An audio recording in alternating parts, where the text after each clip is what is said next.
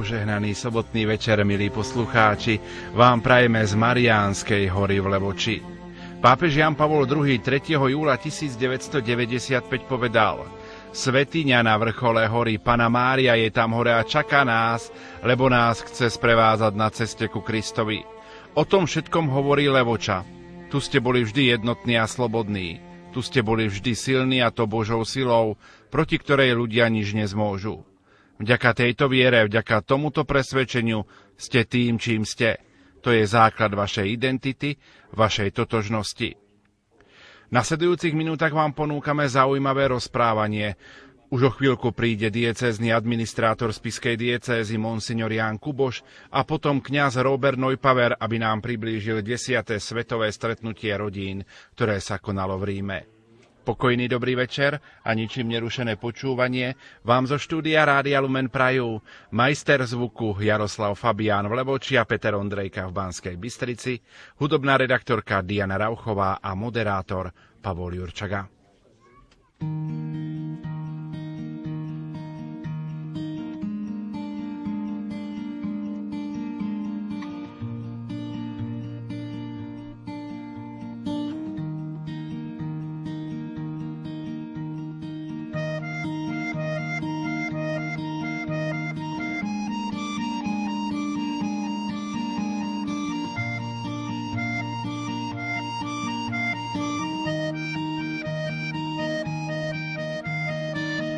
najpevnejším mostom. To sú srdcia čisté, bijú z lásky k hosťom, sú pokladom v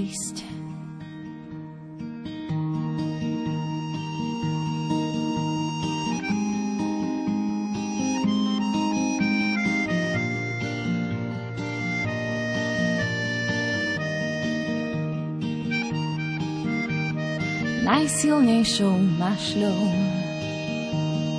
To je srdce verné, svoj poklad už našlo. Hľa, blahoslavené, voláš nás spomene, za tebou pôjdeme do tvojich nesieme.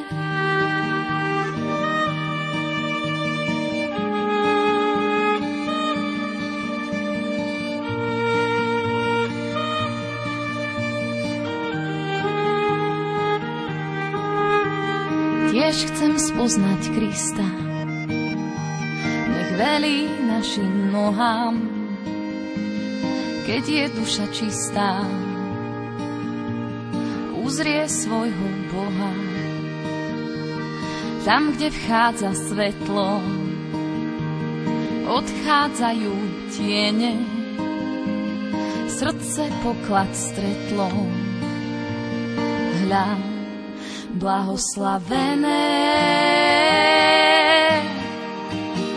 voláš nás spomene, za tebou pôjdeme, do tvojich rúk srdcia nesieme. Voláš nás spomene, za tebou pôjdeme do tvojich rúk.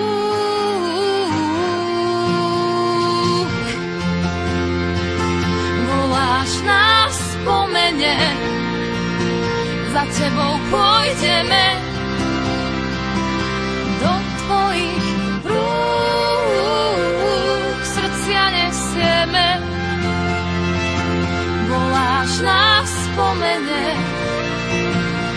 tebou pôjdeme do tvojich rúk všetko nesieme.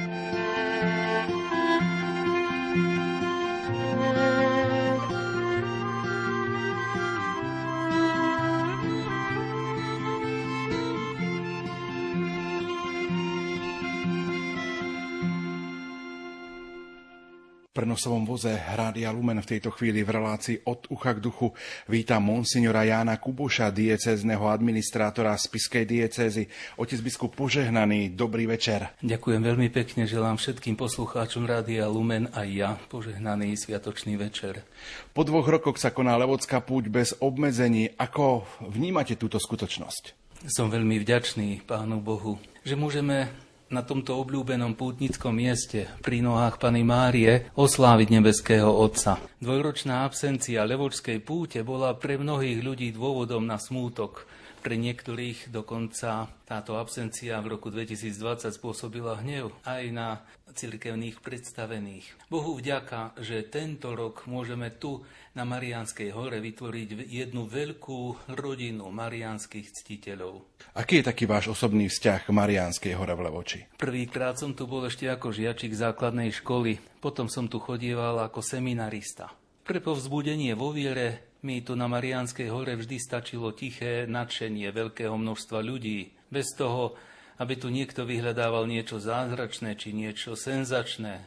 Jedinečným povzbudením som bol naplnený v roku 1995 pri návšteve svätého Otca, pápeža, dnes už svätého Jána Pavla II. aj jeho prítomnosťou a samozrejme aj prítomnosťou toho množstva Božieho ľudu, ktorý tu prišiel uctiť si našu nebeskú Matku Panu Máriu a ďakovať Pánu Bohu. Naši poslucháči už predčasom počuli, že sa zmenil hlavný celebrant zajtrajšej nedelnej svätej Omše.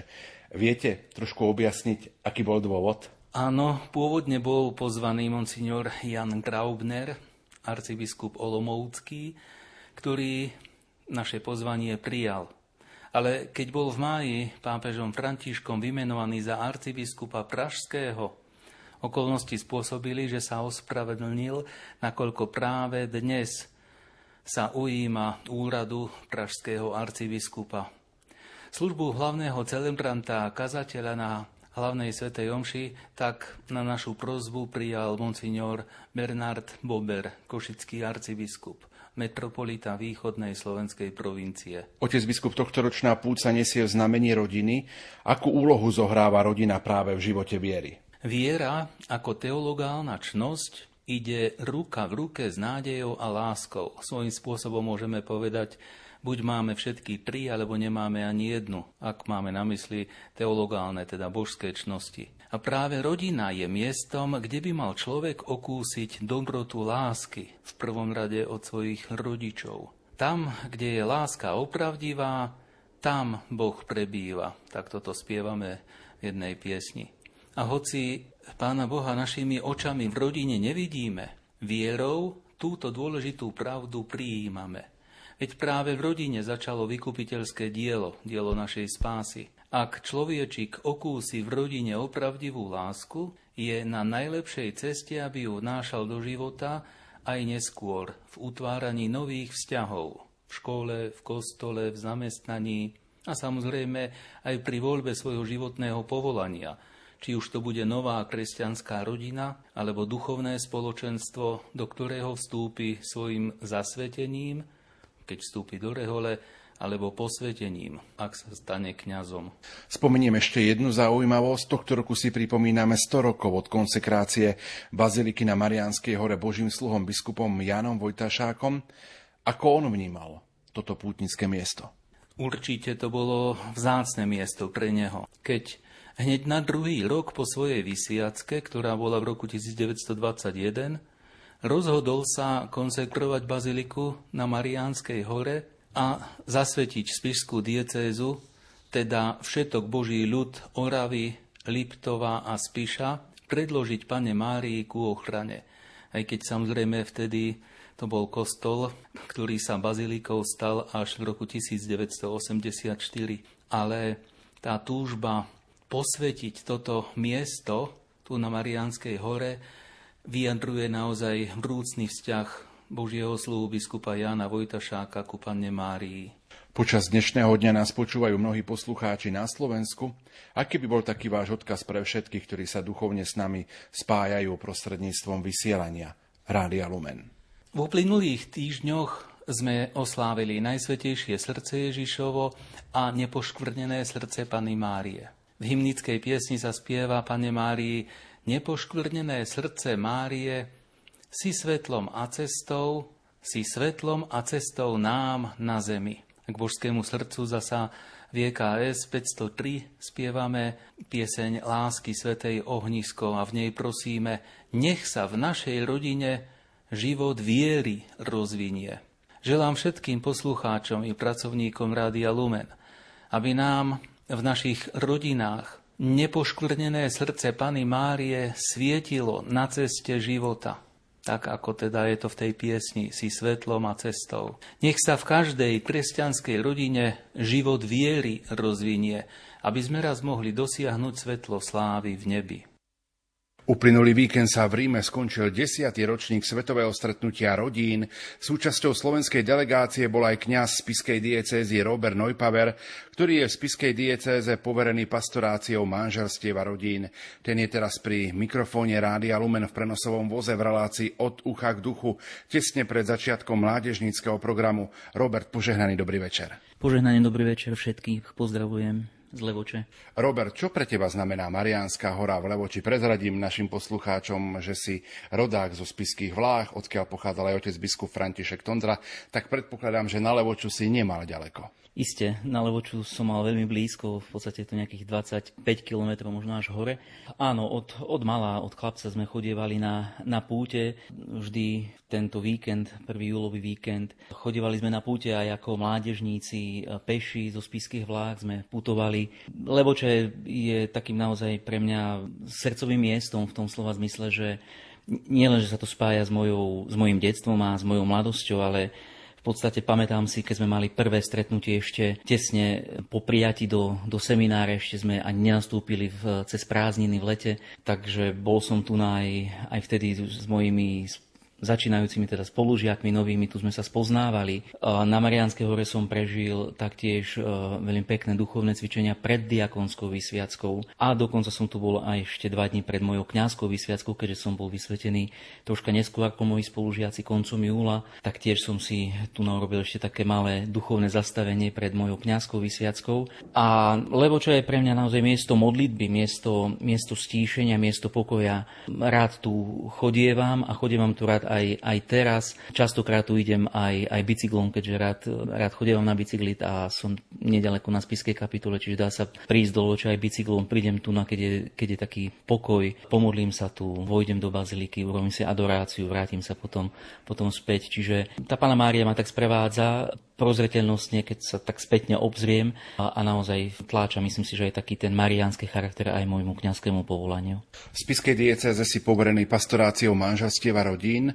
Ako si sa k tejto práci dostal? Tak, eh, v podstate ja som bol 4 roky kaplánom v Spiskej Novej Vsi a počas môjho pôsobenia tam ako kaplán vnímali sme, že je potrebné sa stretávať nielen s mládežou, ale aj možno s rodičmi tých mladých a s manželmi, s rodinami ako takými. Tak sme začali tiež organizovať také stretnutia pre manželov. Myslím, že to bolo raz za tri týždne, už ani si presne nepamätám, už je to, sú tomu roky, ale organizované tieto stretnutia pre manželov a potom sme preberali rozličné rozličné, rozličné témy, aj súvisiace s tým, čo sa, čo sa mm, dialo v cirkvi, bol napríklad rok svätého Pavla, tak sme preverali práve svätého Pavla, listy, otázku a Chodievali sme, potom sme si urobili aj takú záverečnú púť do Ríma s niektorými rodinkami. A zrejme si to tak e, všimol už spomenutý nebojý otec biskup František, že možno mám tak bližšie k tým manželom a rodinám. A keď som bol potom kaplánom v Markušovciach v roku 2010, tak ma oslovil a ponúkol mi štúdia e,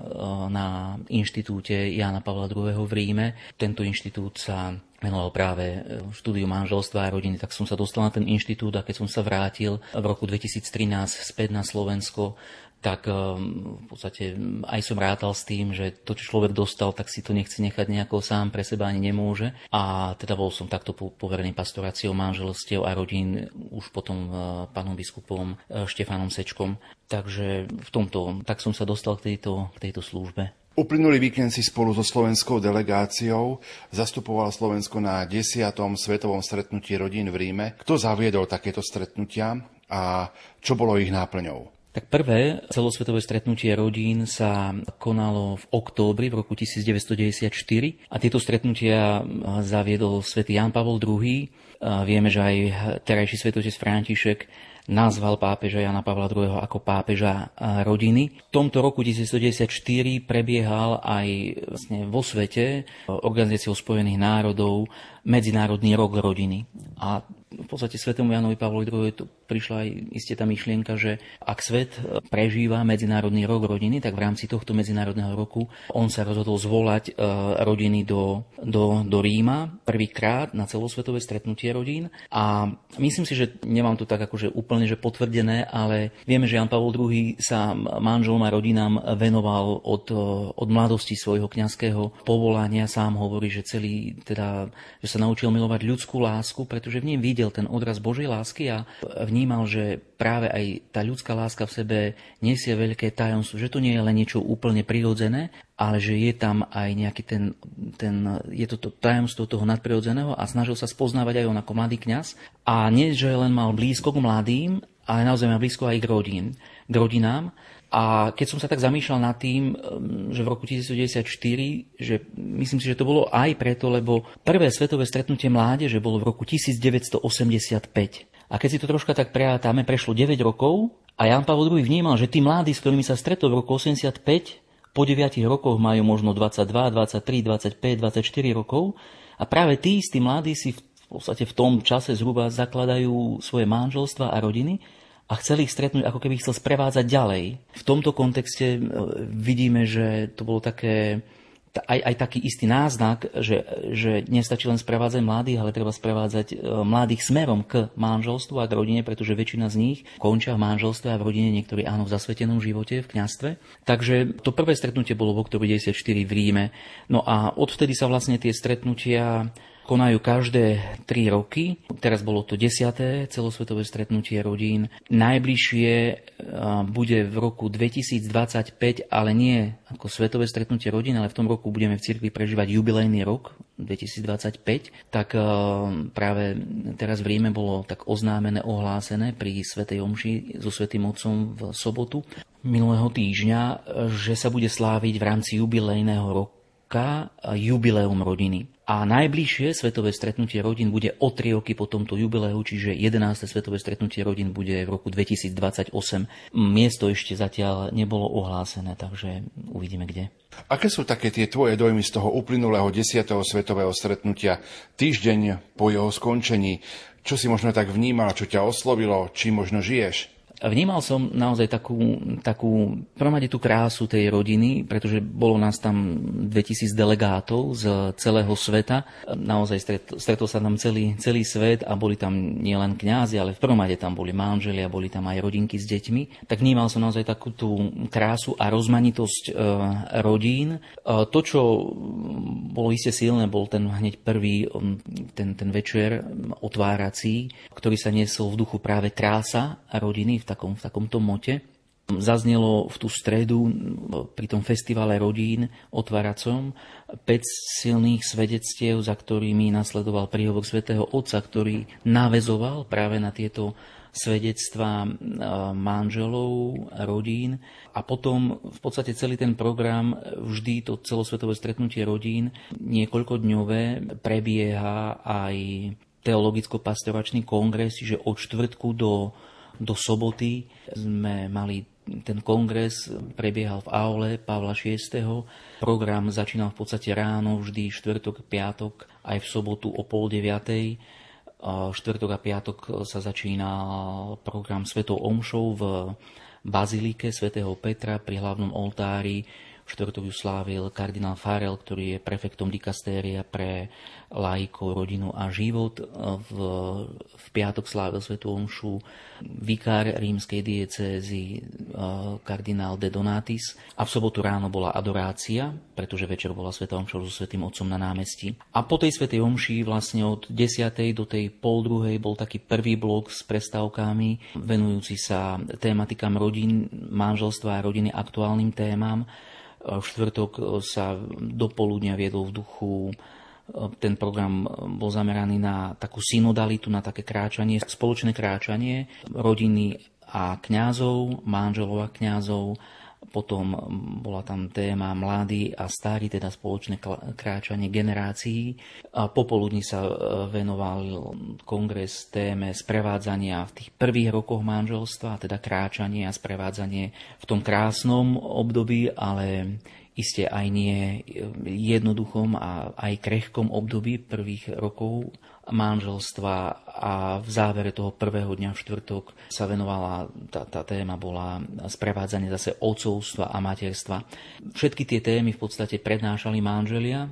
Bola centrálna téma, potom bolo 5 takých panelov, ktoré sa po 15 minútach venovali v podstate ešte ako keby rozšíreniu tej hlavnej témy. A nebola to nejaká len teória, ale naozaj každá jedna prednáška bola podložená svedectvom konkrétneho manželského páru a v podstate ja som si tak naozaj uvedomil, že že církev neučí niečo, čo by nesúviselo so životom, so životom človeka. Spomínam si napríklad ten štvrtok popoludní, keď bola tá téma sprevádzanie otcovstva a materstva. Rozprávala sa samozrejme o, o potrebe akéhosi navrátenia otcov do rodín, rozprávalo sa o kráse povolania k materstvu.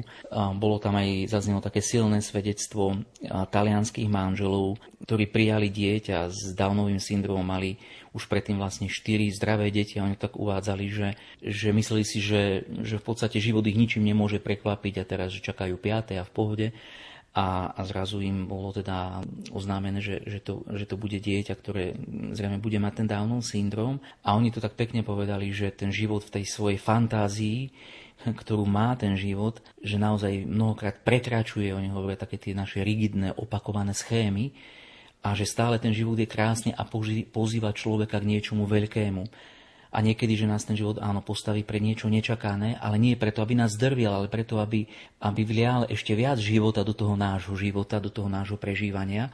A oni tak uvažovali, že naozaj nechcú, aby ich nejako okolie vôbec ľutovalo, pretože oni vnímali a stále doteraz vnímajú, že ten chlapček, ktorý sa im narodil, Giorgio Maria de Paolo, že, že bol naozaj a je stále veľkým, veľkým požehnaním, a keď sa, keď sa narodil, narodil sa predčasne, tak chceli dať hneď svojmu okoliu vedieť, ako prežívajú oni túto chvíľu.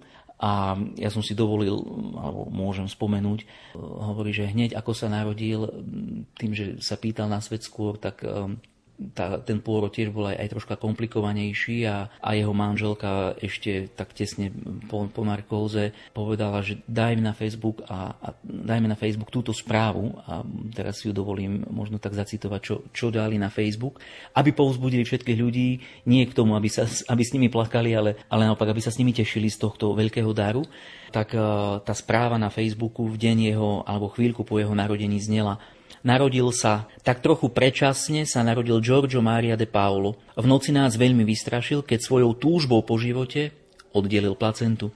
Narodil sa s Downovým syndromom, ale trochu sme to očakávali. Príliš veľa znamení z hora, príliš veľa stretnutí, dokonca aj niekoľko spontánnych a unáhlených modlitieb, ktoré v nás vyvolali strach zo seba samých. Máme obrovskú radosť, nepochopiteľne pre svet sme šťastní.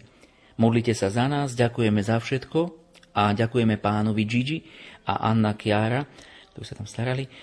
A prosíme vás, teraz jeden zdravá z Mária mesačne za nás. A potom spomínali v tom svedectve tí, tí manželia, že hovoria, nie, nie sme dobrí, máme svoje ťažkosti, nie sme vzorná rodina, sme jednoducho jednou z mnohých rodín, tak ako každé.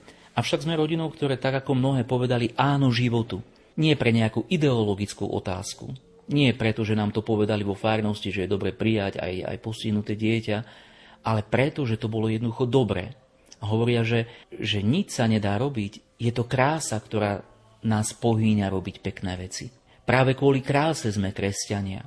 Je to krása, ktorá nás priviedla k oltáru, stali sme sa manželmi. Krása stala za tým, že sme prijali a privítali Georgia Mária, pretože život, každý život je hodný žitia vo svojej podstate je život objektívne hodný, pretože je krajší ako smrť. Myslím, že to je aj také posolstvo aj spojení s Mariánskou horou, keď, keď vidíme, ako Mária prináša nový život k Alžbete a objaja sa tešia z tohto veľkého daru, vzájomného daru Mária nosí Krista, pána Ježiša pod srdcom Alžbeta svätého Jána a ten život v nich žije, tie deti sa pohnú v tých matkyných lonách a to je, to je naozaj každý život, už len preto, že jej životom je hodný žitia, pretože je krajší ako smrť. Myslím, že to súvisí aj teraz tou, aj poli, teda tou situáciou Rose versus White v, v Amerike a tak ďalej. To je také pozvanie naozaj tešiť sa z dáru každého života. Motom tohto stretnutia boli slová rodina, láska, povolanie a cesta k svetosti. Poďme ich trošku rozmeniť na drobné. Čo znamenajú?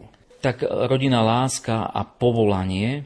Áno, v prvom rade je dobre možno sa zamyslieť nad tým, že, že to manželstvo je na jednej strane stav, manželský stav, niečo, čo trvá, a mohli by sme možno tak vnímať, že niečo statické, ale mm, rodičia a rodiny veľmi dobre vedia, že to manželstvo a, a, a rodina je niečo veľmi dynamické. A preto, že je to aj dynamické, je to aj, je to aj povolanie. Povolanie, ktoré, ktoré sa rodí v, v nielen, že v manželoch, povolanie, ktoré sa rodí, keď sa dvaja muž a žena zalúbia, keď jednoducho tá láska do ich života vstúpi nečakane, lebo sa zalúbia nečakane jeden do druhého. A už s týmto, s týmto darom tej lásky, ktorá je v tom zalúbení veľmi, veľmi krehká, vstupuje do ich života aj povolanie. K čomu nás toto zalúbenie, k čomu nás táto láska volá? A veľmi pekne to, myslím, že spomenul aj svätý Otec, v ktorej si už teraz neviem, či v príhovore v Ríme, v tú stredu alebo pri homílii, ale spomenul jednoducho to, že, že v tom, tom zalúbení sa, že Boh ich volá k manželskému a rodinnému životu. Čiže to je to prvé, že manželstvo nie je niečo normálne, ale je to povolanie, je to, niečo, kde povoláva Boh. Podobne ako do kniazstva, do zasveteného života, Boh povoláva mužov a ženy. Boh si volí a takisto Boh si volí, Boh, boh vidí v každom mužovi a žene, do ktorého zasial semienko tej lásky medzi chlapcom a dievčaťom, chce ich, povoláva ich pre veľký život, pre život v manželstve, preto aby, aby darovali život aj svojim deťom, aby budovali spoločnosť, aby budovali církev. Teda naozaj je tu to upriamenie aj toho mota, že, že to manželstvo je povolaním, no a z manželstva vyplýva, ten, ro, vyplýva rodina, pretože manželstvo je aj prirodzeným zväzkom, ale pre nás kresťanov, pre dvoch pokrstených je to aj zväzok nadprirodzený, teda je tam sviatosť, je tam milosť, je tam dar lásky, ktorú dáva Boh manželom. A z, tejto ich, z tohto ich daru lásky sa potom rodí nový život. A teda rodina, láska, povolania a cesta k svetosti, tak e, ak sa nad tým troška tak úplne jednoducho zamyslíme, tak čo obsahuje tá rodina láska? Čo v sebe ukrýva? Ukrýva v sebe rodina láska starostlivosť o deti, ukrýva rodina láska v sebe ja neviem, prácu, školu, robenie úloh, starostlivosť o domácnosť, žehlenie, pranie, starostlivosť o dom, záhradu, domáce práce. Rodinná láska v sebe ukrýva aj nejakú drámu, možno niekedy nejakú krízu, nejaká hádka, ukrýva v sebe chorobu, ukrýva v sebe ja neviem, prebdené no, noci pri deťoch, ktorým idú zuby, ktoré, ktoré sú choré. Rodinná láska v sebe ukrýva hry, spoločné výlety, radostné udalosti, sviatky v rodine. To všetko patrí k rodine ako k prirodzenej súčasti a tomu to hovorí, že práve táto rodinná láska je povolaná na svetosť. To znamená, že, že tá rodinná spiritualita to kráčanie svetosti sa nedieje kde si, kde si v uzavretých múroch kláštora. Niekedy to tak možno je taká tendencia vnímať, že, že aj tí manželia a rodičia chcú prežívať tú spiritualitu podobne, ako ju prežívajú kňazi, ako ju prežívajú zasvetené osoby. A tu chcem možno tak aj povzbudiť všetkých manželov. Vaša, vaša spiritualita sa žije v konkrétnosti, každodennosti vášho života, v tej dynamike, ktorá, ktorá je v rodine. A je možné ju žiť práve vďaka milosti, ktorý, ktorú, ktorú manželia dostávajú cez sviatosť manželstva. A práve táto sviatosť manželstva v tej konkrétnosti každodenného života má schopnosť posvetiť týchto manželov a, a tým pádom oni kráčajú tou cestou k svetosti. Vybavuje sa mi ešte pred, pred očami jeden z primičných obrázkov Karola Vojtilu, však vtedy nebolo veľa tých primičných obrázkov, ako je tomu teraz, pomaly 100 rokov dozadu, alebo 80 rokov dozadu. Karol Vojtila mal jeden primičný obrázok, kde Pana Mária vešia plienky a pri nej na zemi e, sedí v plienkach malý Ježiško. A myslím, že, že, že aj tu sa to tak krásne ukazuje, že, že áno, toto je žitie rodinej spirituality. Svetá rodina žila bežnosť každej rodiny židovskej, ale bol u nej uprostred nej prítomný Kristus. Živý Boh a človek zároveň. A ten istý Kristus je prítomný v každej a jednej rodine, kresťanskej rodine, kde je prítomný cez sviatosť manželstva v živote manželov. A dôležité práve možno toto si tak uvedomiť, že ja môžem posvetiť svojho manžela, svoju manželku, naše deti, našu rodinu, aj vtedy, keď, ja neviem, varím, keď, keď sa starám o to chore dieťa, keď ho prebaľujem. A je toto dôležité žiť ako, ako to každodenné povolanie. A tým pádom mm, si myslím, že aj tá cesta posvetenia samozrejme sa stáva aktuálnou. Samozrejme sú potom dôležité aj ďalšie tie sviatosti, ktoré nám napomáhajú na tej ceste, ako je sviatosť zmierenia a osobitne sviatosť Eucharistie. Počas otváracieho večera svetového stretnutia rodín zaznelo aj 5 svedectiev rodín za prítomnosti pápeža Františka. Manželia hovorili o nevere, hľadaní viery, úteku pred vojnou aj o strate céry. Ktoré bolo možno pre teba takéto najsilnejšie svedectvo? Naozaj všetky boli veľmi, veľmi, veľmi silné. Asi pre mňa takéto najsilnejšie bolo svedectvo manželov z Konskej demokratickej republiky, Paula a Germaine, ktorí v podstate sú manželmi 27 rokov a rok dozadu, v tom 26. roku manželstva, e, došlo v ich manželstve k takej veľkej kríze, že, že to skoro znamenalo rozpad celého manželstva. Zo strany manžela tam bola opakovaná nevera, bol tam nedostatok úprimnosti v ich vzťahu, bolo tam nesprávne hospodárenie s, s rodinným majetkom, pocit, že, že teda on bol v nejakých vedúcich funkciách aj v rámci cirkevného spoločenstva a teda nejaká taká ten pocit slávy a tak ďalej. To všetko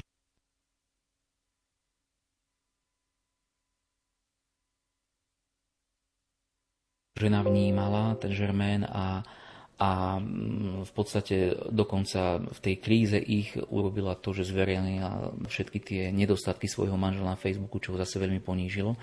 Jednoducho prešli si veľkou krízou a ona bola rozhodnutá, že ho nechá, že sa ide s ním rozviesť. Avšak e, boli a patrili aj do spoločenstva kresťanských rodín a tak už v tých úplných takých koncoch, myslia na to, že sa rozvedú, tak e, požiadali jeden pár z tej komunity, aby ich začal sprevádzať aby sa im venoval a práve vďaka tomuto 5 mesiacov ich ten pár sprevádzal. A počas tých mesiacov si povedali aj tú úprimnú a niekedy aj tú krutú pravdu, vyprázdnili tie svoje srdcia od tej nenávisti, od hnevu, od tých negatívnych pocitov a, a vďaka tomu vedeniu toho ešte staršieho páru vlastne sa dostali nejaké duchovné cvičenia potom na takú duchovnú obnovu a tam vlastne sa rozhodli, že, si, že musia teda urobiť hrubú čiaru, že si musia odpustiť čo aj urobili a nastal v ich živote obrad a potom e, v podstate v e, prítomnosti aj oboch rodín poprosili aj deti, ktorých synovia už boli dospeli, poprosili ich deti o, o odpustenie za to, čo im spôsobili. E, dokonca prišiel k ním aj kňaz, ktorý ich spolu s tým manželským párom sprevádzal a prišiel do ich domu, urobil požehnanie domu, aby sa ten dom naozaj obnovil a, a počas Svetej Omše verejne si obnovili aj, aj manželské sľuby. A to bolo také silné. Svetý Otec potom nadviazal aj na toto svedectvo a pozval tie rodiny, aj všetky teda tie rodiny, ktoré prechádzajú si krízami, ťažkosťami, urobiť krok k nejakému odpusteniu, pretože Svetý Otec pekne povedal, že aj že ak, ak, ak tá rodina prežíva ťažkosti, ak pláču vtedy tí manželia sú v koncoch, prečo pláču? Že prečo je tá kríza tam? A tá kríza je práve preto, lebo vnímajú v sebe ešte väčšiu hlbokú túžbu uchrániť tú lásku, ktorá, ktorá im sľubovala vernosť, nerozlučnosť navždy. A práve preto, čo im láska sľubovala, a tá veľká túžba, zároveň bolesť, ktorú mnohí manželia prežívajú, keď sú v krízach, je dôvodom preto, aby, aby zabojovali oni zo svojej strany, ale zároveň, aby sa aj teda otvorili tej Božej milosti, podobne ako to urobili tí, tí manželia. Čiže pre mňa to bolo také tiež e, silné svedectvo, že na e, každá kríza, na každú krízu sa dá pozrieť z dvoch uhlov pohľadu. Ona je v podstate ne, ona je neutrálna. Kríza je neutrálna, závisí od toho, ako sa človek k nej postaví. Buď zloží to manželstvo, alebo tí manželia z nej výjdu ako výťazí. A k tomu by som chcel možno pozvať aj všetkých tých manželov, ktorí možno majú ťažšie obdobie aj teraz vo svojom vzťahu, aby urobili to, čo povedal Svetý. Urobte tam, kde ste v tej situácii, v ktorej sa nachádzate, urobte krok vpred, nie krok vzad. Čo vidíš ako také dôležité témy v súvislosti s rodinou? Rodina, kňaz, sprevádzanie možno tých prvých rokov manželstva, formácia lajkov, kňazov, seminaristov. Že čomu sa možno v tých najbližších e, mesiacoch, týždňoch, rokoch venovať? No, vymenoval si tu, Pavol, témy, ktoré sú naozaj mm, aktuálne a aktuálne sú nie len teraz, oni boli aktuálne stále, len vďaka isté aj tomuto svetovému stretnutiu rodín, ale vďaka myslím, že aj na Slovensku ja som aj členom rady pre, pre rady KBS pre, pre rodinu, som jedným z mnohých členov, ktorí sme tam. A aj tam sa ukazujú práve tieto, tieto témy, ktoré si aj ty teraz spomenul a vyšli naozaj ako kľúčové témy aj z tohto teologického pastoračného kongresu v Ríme, teda spoločné kráčanie manželov a kňazov, ako sú to dve povolania. V katechizme katolíckej cirkvi sú zadefinované v článku 1534 ako dve povolania, dve sviatosti, ktoré sú určené pre službu spoločenstva, ako dve povolania, ktoré majú kráčať e, spolu. To je takéto pozvanie, áno. Ja mám tu skúsenosť aj osobne teda z tej mojej pastorácie, že vo chvíli, keď sa manželia otvoria pre spoluprácu a pochopia svoje poslanie v cirkvi, že sú povolaní svedčiť o kráse manželstva, o kráse rodiny, a to aj uprostred ťažkosti, aj, lebo aj že v každej tej rodine tie ťažkosti sú, ale aj o tom, ako sa tie ťažkosti dajú s Božou milosťou, vo vzájomnom dialógu, vo vzájomnom rešpekte jedného voči druhému zvládnuť. A kto iný, ak nemanželé, majú o tom manželom a rodinám svedčiť. Čiže je tu, je tu nielen krstné povolanie, žiť to, to prorocké poslanie krstu, ale potom aj konkrétne povolanie manžel vyplajúce zo sviatosti manželstva. A potom zároveň, ak aj kňazi sa otvoria tej spolupráci s tými manželmi, tak ja mám tu skúsenosť naozaj, že aj fárnosť, eh, že, že církev ožije v tomto, v tomto spoločnom kráčaní, Čiže áno, je tu, je tu, je tu táto oblasť tej synodality, môžem povedať, spoločného kráčania manželov a, a kňazov. Je tu, áno, oblasť z toho vyplývajúca, samozrejme, aj istá, je tu potrebná istá formácia tých manželov, ktorí chcú sprevádzať, ktorí chcú byť nápomocní kňazom a zároveň je tu dôležitá aj spolupráca kňazov, teda formácia, formácia kňazov, formácia seminaristov, o čom sa tiež rozprávalo aj, aj v Ríme v jednom, v jednom z tých panelov, o čom, o čom sa rozprávame aj my na, na Slovensku, ako ešte viac teda podchytiť tú formáciu kňazov, formáciu seminaristov. A ukazuje sa tu, zaznelo aj v Ríme istým spôsobom nová, ale zároveň stará, stará vízia, nová forma eklezie pohľadu na církev církev ako spoločenstvo, ako rodina rodín. Svetý Otec to krásne spomenul aj v, tom svojom, v tej svojej homílii v sobotu. V závere homílie povedal, milé rodiny, církev je vo vás. Církev žije v rodine. Pochopiť církev ako rodinu rodín sa nedá bez rodiny. Nedá sa bez tohto spoločného, spoločného kráčania. Čiže sú to také impulzy, ktoré zazneli, ktoré zaznievajú a verím tomu, že tie impulzy dajú podnet k tomu, aby sa nastúpilo na tú cestu. A naozaj je to dlhá cesta, to, to nie je otázka mm, týždňov, mesiacov, ale je to, je to nejaká vízia, ktorá sa tu ukazuje a bude sa realizovať počas, mm, myslím si, že nasledujúcich rokov. Je to také pozvanie do nasledujúcich rokov spoločného kráčania. V sobotu večer počas Sv. Omše predniesol homíliu aj pápež František. Možno ktoré myšlienky by si mohol dať ako pozbudenie pre našich poslucháčov dnes večer z Mariánskej hory v Levoči? Keď skončila Sv. Omša, potom tá delegácia, čo sme boli, tak eh, tam, boli tam dva manželské páry, jedna rodina celá tak delegáciu viedal otec arcibiskup Vásil, tak sme sa hneď tak cestou bavili, že ktorá z tých myšlienok, tak ja som povedal, že vo mne zarealizovala tá práve už pred chvíľou spomenutá. Církev je vo vás, církev je v rodine, církev žije v, v rodine. Samozrejme, tých myšlienok tam bolo, bolo viac, ale možno by som spomenul aj tú myšlienku odovzdania, odovzdania štafety. Svetý Otec nadvezoval na liturgické čítania, kde Eliáš odovzdáva štafetu prorokovi Elizovi, ktorý je mladší a pozval rodičov, aby aby dokázali aj oni odovzdať štafetu života, odovzdať štafetu tým svojim deťom, pozval rodičov k tomu, aby nechránili svoje deti pred každou ťažkosťou. Vnímame, že niekedy taká tá až prílišná ustrachanosť, bojazlivosť o deti pred každou ťažkosťou, aj tou málou, pred utrpením. Ale Svetý Otec hovorí, že, že nechránte svoje deti pred každou ťažkosťou, pred každým utrpením, pretože to, to vstúpi do života. Predtým sa ani uchrániť nejako nedá. Ale Svetý Otec pozval tých manželov, že snažte sa im odovzdať vášeň pre život, zapáliť v nich túžbu, nájsť svoje povolanie, prijať veľké poslanie, ktoré má s nimi v úmysle Boh. A teda aj, aj v utrpení, aj v ťažkostiach sa môže rodiť naozaj ten význam, že pane, prečo som tu, prečo áno, aj teraz prežívam nejakú ťažkosť, chcem z nej vyťažiť, chcem z nej viac života. A to je to, čo, čo človeka podnieti k tomu zabojovaniu. V tej homilii zaznela pozvanie k vytrvalosti, odhodnosti v povolaní, tak ako pán Ježiš išiel do tej do toho Jeruzalema, v tej Samárii ho neprijali. Koľkokrát sa stretávame s neprijatím, s ťažkosťami a Ježiš kráča v ústrety. A k tomu aj Svetý Otec pozval rodiny, aby neskladali zbranie, aby vytrvali v povolaní až do konca. Myslím, že je to aktuálne pre nás kňazov, pretože tá kultúra, Svetý Otec nazýva, že kultúru provizória, hej, všetko sa rýchle ukončí a začne sa niečo nové, ale jednoducho je to, je to len falošná ako si ilúzia, že chceme začať odznova s niekým novým, s niekým iným a rozpadnú sa na manželstva, pretože človek zrazu cíti náklon nie vytrvať v tom povolaní. A, a doslova pozval rodiny neobzerať sa späť. To znamená nebanovať za životom, ako nám dobre bolo, keď sme boli mladí, ako nám dobre bolo pri našich rodičoch, pri mojej mamke. Pri... Nie, treba ísť vpred. Ježiš volá do veľkého života a veľký život sa naozaj, on sám nám ukazuje, že ten najväčší život sa zrodil práve v tých ťažkostiach, ale musí sa ten život zrodiť z lásky, pretože Ježiš niesol kríž z lásky.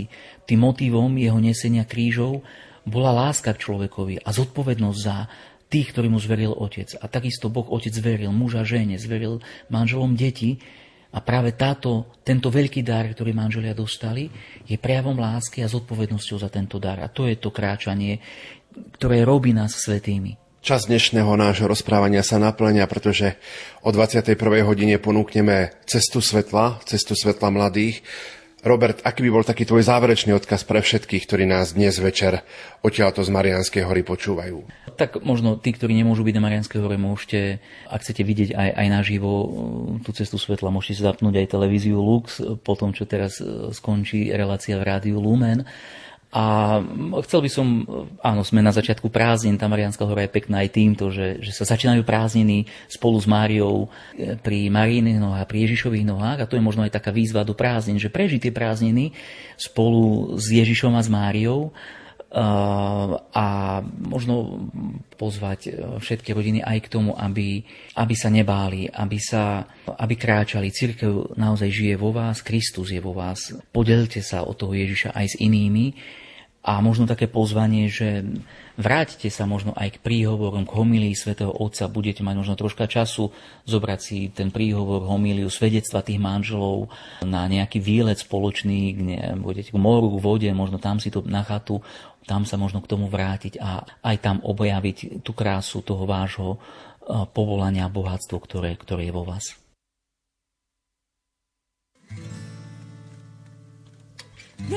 Čaká nás cesta svetla, ktorú si pripravili mladí. Aj to je súčasť relácie od ucha k duchu. Aj naďalej vám prajeme príjemné počúvanie. Pozvaný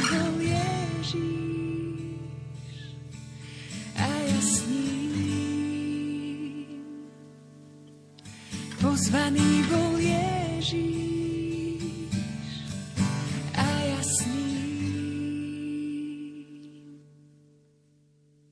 No tu niečo sa míne, vzácne sa míne, niečo sa míne a ja neviem, čo si pýtam ma. Niečo sa míne, vzácne sa míne, Bože, či sa dívaš, ja neviem, čo pýtať žena zavolá, niečo sa míňa,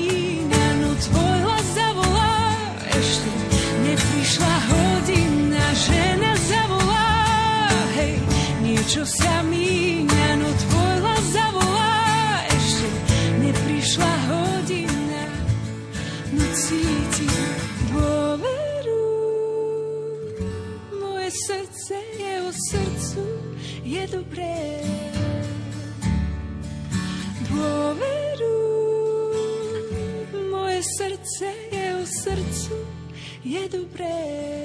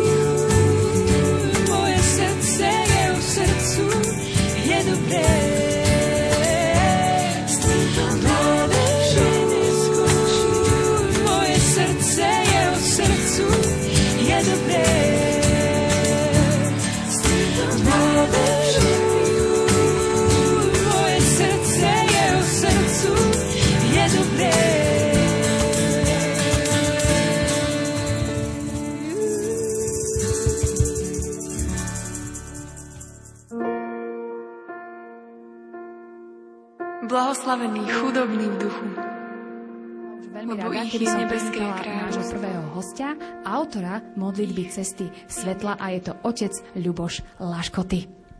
Pochválený bude Ježiš Kristus, otec Ľuboš. Na veky amen. Všetkých srdečne pozdravujem. Ako, ako som už spomínala, pokojne môžete tlieskať, nech vás počujeme aj naši televízni diváci, že ste tu. Sme veľmi radi, že vidíme aj pútnikov e, tu však. Čo poviete? Áno, po dlhšej odmlke alebo prestávke je nádherné vidieť ľudí na Marianskej hore a hlavne modliť sa spolu. Presne tak. Uh, Otec Ľuboš, vy ste autorom uh, modlitby Cesty svetla, ako som už spomínala. Možno mnohým to, táto modlitba nehovorí ešte nič, tak nám ju predstavte. Cesta svetla je jeden z prostriedkov ľudovej zbožnosti, ktorý je medzi Božím ľudom, teda medzi nami všetkými málo poznaný. Cesta svetla je podobnou pobožnosťou, ako je cesta krížovej, teda modliba krížovej cesty. Cesta svetla má rovnako 14 zastavení alebo zjavení pána, avšak e, uvažujeme alebo modlíme, meditujeme nad udalosťami, ktoré začínajú s mŕtvych staním pána Ježiša a končia zoslaním Ducha Svetého.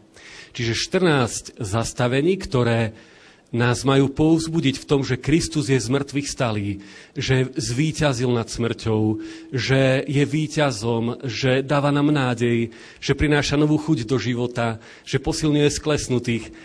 To sa mi veľmi páči na ceste svetla a preto, a nielen ja, ale aj mnohí moji spolubratia, kňazi, sme sa rozhodli, že poďme vydať takú brožúrku Cesty svetla, kde je viacero stavovských ciest svetla, pre rôzne stavy ako rodiny, deti, zasvetení, manželia, starí a podobne. To som veľmi rada, že myslíte aj na viaceré skupiny uh, v cirkvi, ktoré máme samozrejme a každým patrí pozornosť.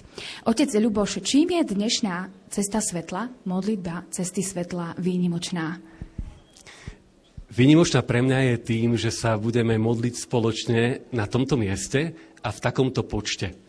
Ako som spomínal, je to nepoznaná pobožnosť. Aj medzi mladými, ale aj medzi staršími ľuďmi.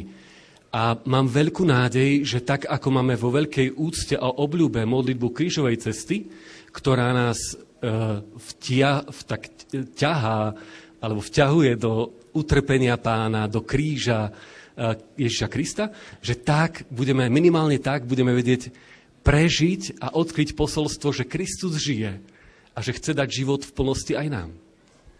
Kedy vznikla? Samotná myšlienka cesty svetla, ak som sa dobre dočítal, tak siaha kde si do 70. rokov minulého storočia. Myslím, že nejaký salesianský duchovný otec, kňaz, a vymyslel prvú cestu svetla. Ale toto sú informácie, ktoré som sa dočítal. A u nás sme tiež e, vnímali, že boli nejaké pokusy vydať cestu svetla, ale chýbal nám, viacerým kňazom, akýsi zborník stavovská, e, stavovské e, modlitby cesty svetla. Tak preto sme sa rozhodli, že chceme ponúknuť našim veriacim tento spôsob ľudovej zbožnosti. Otec Ľuboš, ďakujem veľmi pekne za rozhovor a tešíme sa samozrejme, že sa budeme môcť o chvíľu spolu s vami a s týmito mladými modliť. Ďakujem veľmi pekne, prajem požehnaný čas. Ďakujeme aj my.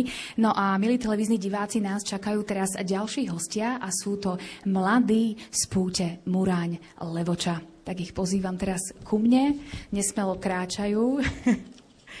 Môžete ísť vedľa mňa. Ako sa voláte? Tak ja som Melania. Ahoj Melania. Ja som Samo.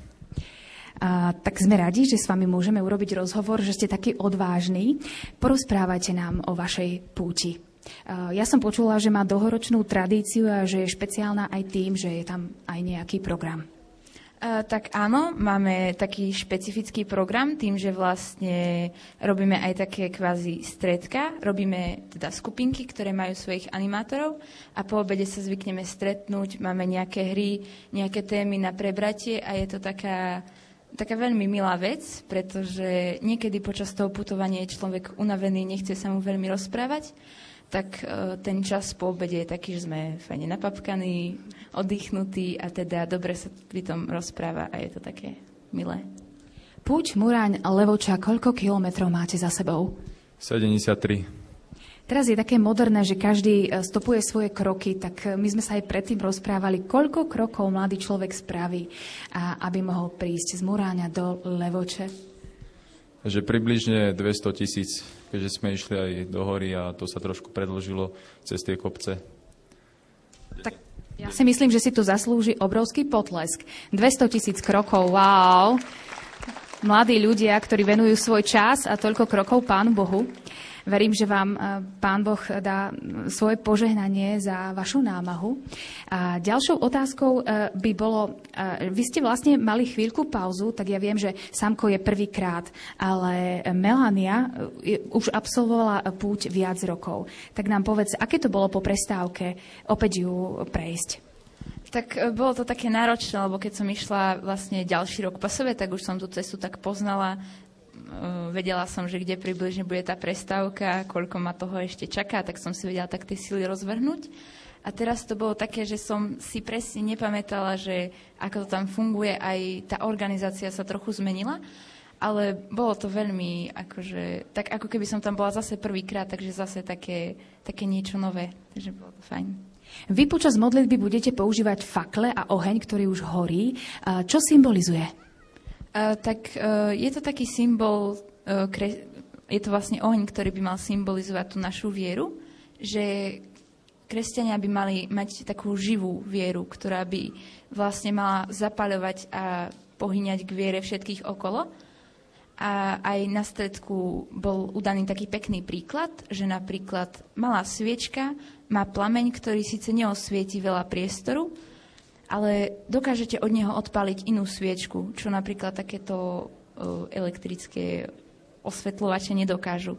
Ďakujem veľmi pekne eh, vám obom za to, že ste nám porozprávali a môžete sa pripraviť, lebo o chvíľučku modlitba cesty svetla začne, ale ja ešte poviem, že vy, milí televízni diváci, budete môcť sledovať aj ilustrácie eh, počas tejto modlitby, ktoré namaľovala Lucia Halčinová. No a eh, tento večer nebudeme sami, pretože nás bude doprevádzať aj tvorivá skupina Poetika Muzika. Potlesk poprosím, ja sa na nich veľmi teším. Zuzka, ahoj. A prezradím našim televíznym divákom, že hneď po doznení tejto úvodnej piesne modlitba cesty svetla začína. Nech sa páči.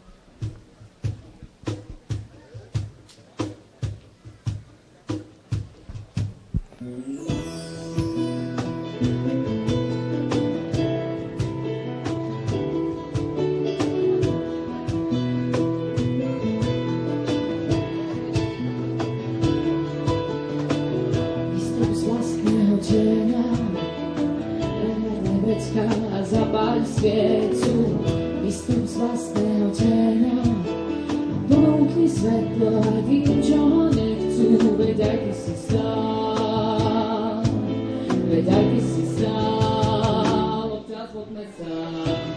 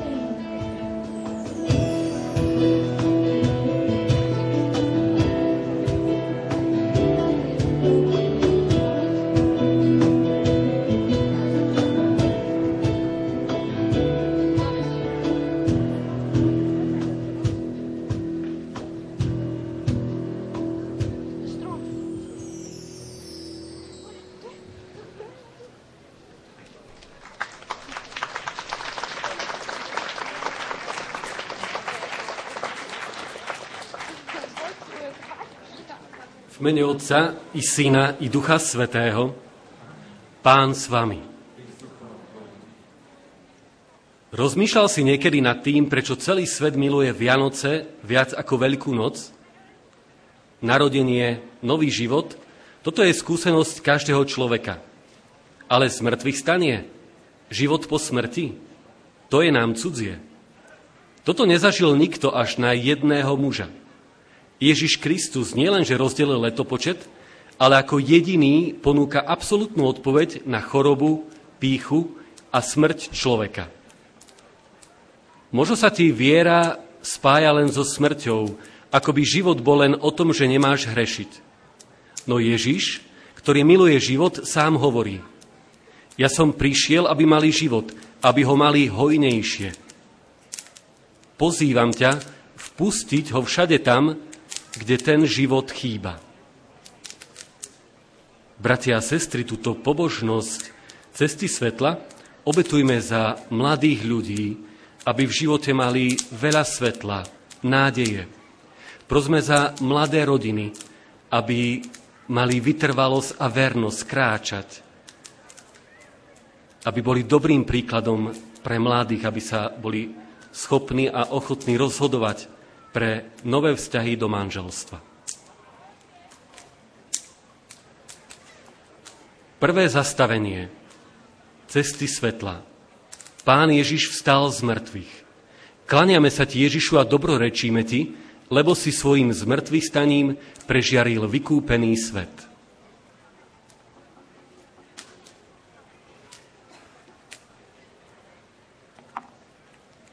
Aniel sa prihovoril ženám. Vy sa nebojte, viem, že hľadáte Ježiša, ktorý bol ukrižovaný. Nie ho tu, lebo vstal, ako povedal. Poďte, pozrite si miesto, kde ležal. Pamätáš si na posledné zastavenie krížovej cesty? Skutočne mŕtve telo Ježiša vkladajú do hrobu a privalia veľkým kameňom. Pre mnohých sa tam všetko skončilo ale našlo sa zo pár bláznov, ktorí verili, že toto nie je koniec. Tri dní bolo ticho. Ale potom sa udialo niečo, čo mnohí považujeme za zlomový okamih dejín. Kristus stal z mŕtvych. Nemým svetkom ostáva turingské plátno, ktoré doteraz nedokáže vysvetliť moderná veda. Biblia hovorí, že Ježiš viacerých vzkriesil z mŕtvych.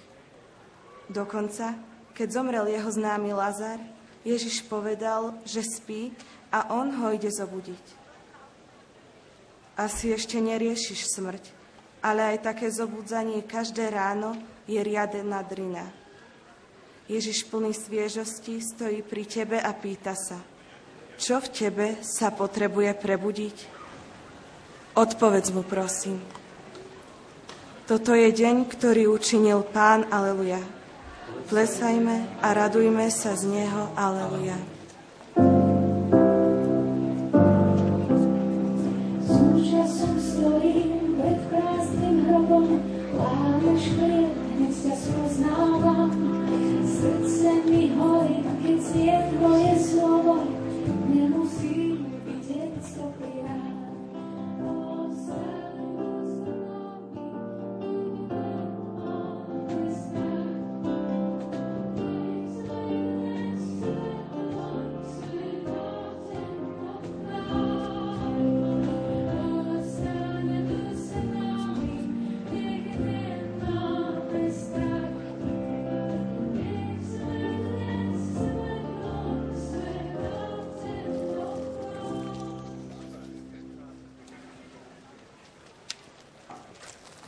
Druhé zastavenie cesty svetla, Peter a Ján pri prázdnom hrobe.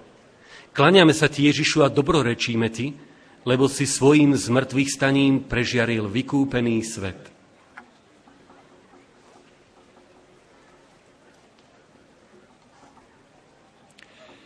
Peter a ten druhý učeník sa zobrali a išli k hrobu. Šimon Peter vošiel do hrobu a videl tam položené plachty aj šatku, ktorú mal Ježiš na hlave. Vtedy vošiel aj druhý učeník, ten, čo prišiel k hrobu prvý a videl i uveril. Ešte totiž nechápali písmo, že má vstať z mŕtvych. Možno ťa prekvapuje, že blízki učeníci Peter a Ján nechápavo krútia hlavou, keď zadýchčaní vidia prázdny hrob bez Ježišovho tela. Popravde, toto nečakali. Boli prekvapení. Biblia to jednoducho pomenuje. Ešte totiž nechápali. Asi aj v tvojom živote to bolo podobne. Pamätáš si, keď prišla nečakaná písomka, alebo si nastúpil do preplneného autobusu či vlaku a možno si sa tešil domov a keď si otvoril dvere, vycítil si opäť dusnú atmosféru. Nech je tvojim prázdnym hrobom čokoľvek náročné, čo ty nechápeš. Skriesený Ježiš stojí pri tebe a vraví, neboj sa. Bol som mŕtvy a hľa žijem na veky vekov a mám kľúče od smrti a podsvetia.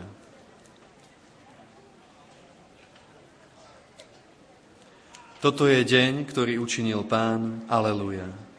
Plesajme a radujme sa z Neho. Aleluja.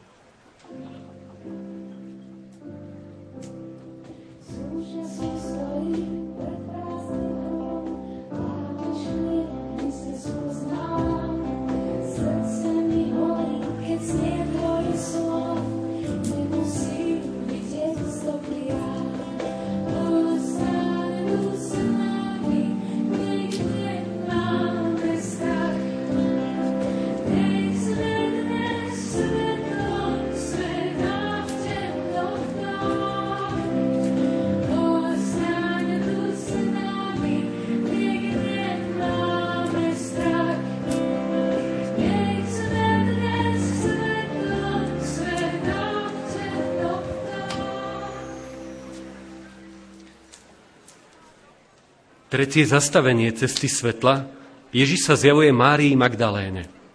Kláňame sa ti Ježišu a dobrorečíme ti, lebo si svojim zmrtvých staním prežiaril vykúpený svet.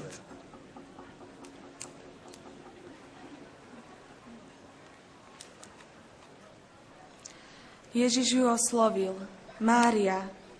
Ona sa obrátila a po hebrejsky mu povedala rabuni, čo znamená učiteľ.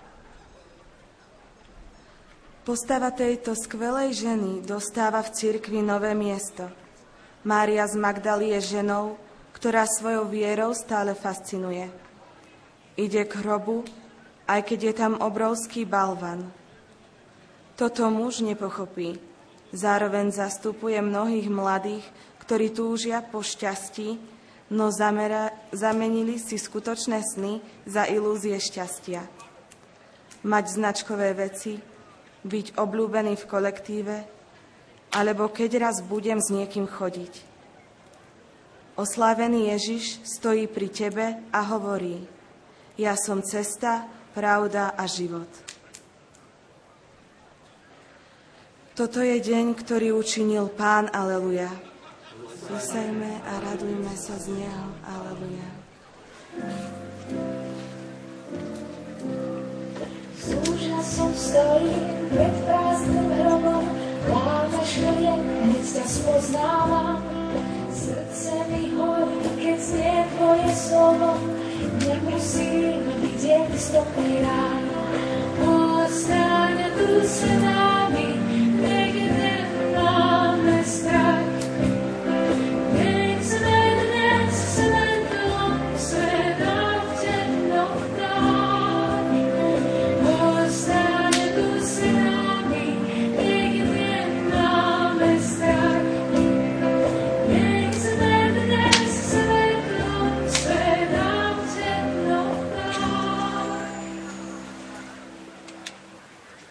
Štvrté zastavenie cesty svetla. Ježiš sa zjavuje emauským učeníkom. Klaňame sa ti Ježišu a dobrorečíme ti, lebo si svojím zmrtvých staním prežiaril vykúpený svet.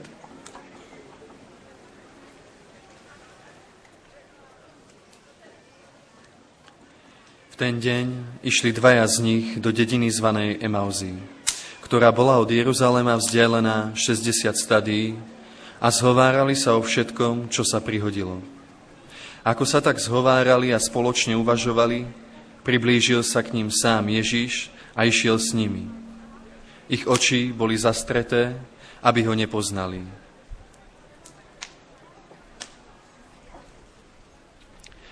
Je zaujímavé, že pán Ježiš si nechal celý svoj príbeh na novo vyrozprávať dvoma emauskými učeníkmi, a pozorne načúval bez prerušovania. Učeníci to videli ako trojročné priateľstvo s tragickým koncom. To všetko sprevádzané úzkosťou či sklamaním. Dnes by sme povedali, že boli v riadnej depke. Z mŕtvych stali Ježiš im však dáva nádej, aj keď všetkému nerozumejú. A túto nádej dáva aj tebe.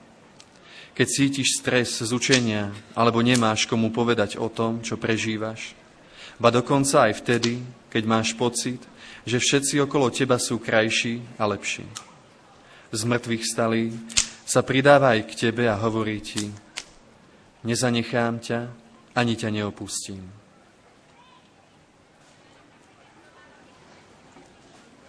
Toto je deň, ktorý učinil Pán. Aleluja. Plesajme a radujme sa z Neho. Aleluja. S úžasom stojím pred prázdnym hrobom, lávaš chlieb, keď sa spoznávam. Srdce mi horí, keď znie tvoje slovo, nemusím vidieť stopy rád. Ostaň tu s nami,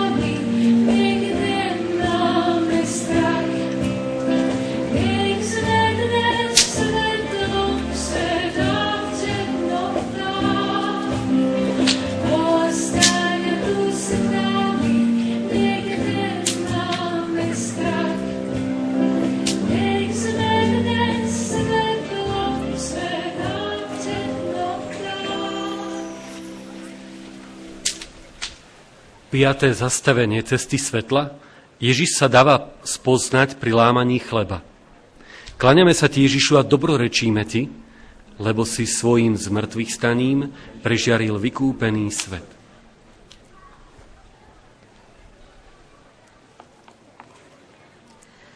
Ale oni naň naliehali. Zostan s nami, lebo sa zvečerieva a deň sa už schýlil.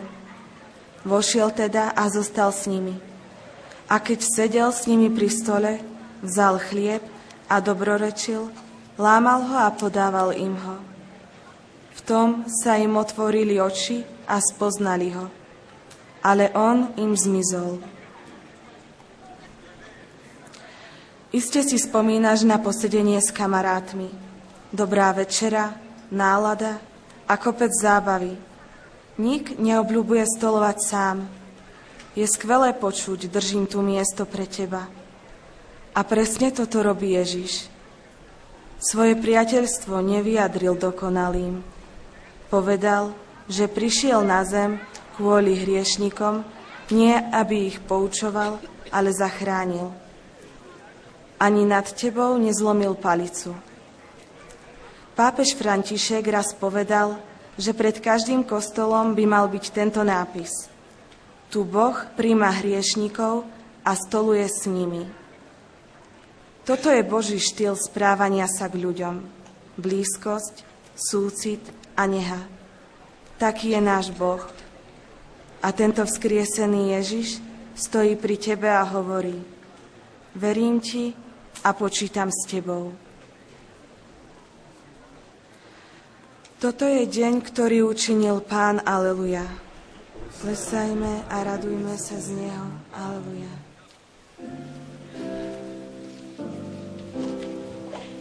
Úžasok stojí pred prázdnym hrobom, látaš chlieb, hneď ťa spoznávam. Srdce mi horí, keď znie tvoje slovo, nemusíme vidieť stopný rád. Ostane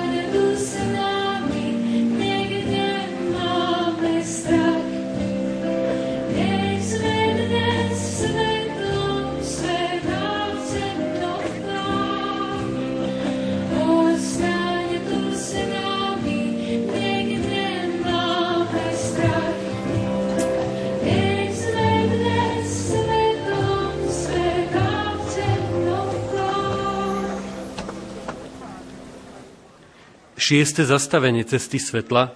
Ježiš sa zjavuje učeníkom.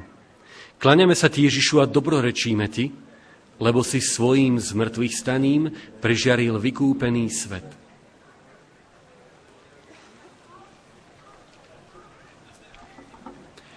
Kým o tom hovorili, on sám zastal uprostred nich a povedal im, pokoj vám. Zmetení a naľakaní si mysleli, že vidia ducha. On im povedal, čo sa ľakáte a prečo vám srdcia zachvacujú také myšlienky. Pozrite na moje ruky a nohy,